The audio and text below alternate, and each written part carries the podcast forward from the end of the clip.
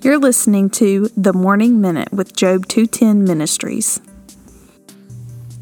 Esther chapter 6, verse 1. On that night the king could not sleep, and he gave orders to bring the book of the memorable deeds, the Chronicles, and they were read before the king.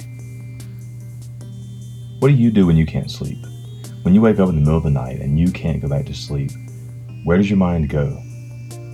For me, I become restless, and I usually end up getting up and going and doing some kind of work, uh, whether it's for the classroom uh, or the podcast, the website, or maybe it's just doing work around the house. But how much better would it be when we wake up if we took a minute to think back, to remember the memorable deeds, as this says? Perhaps we don't have them written down, but maybe we should just look back on the things that God has done, look back at the things that God has done for us, and then remember what He's going to continue to do for us, and sleep soundly. Have a great day.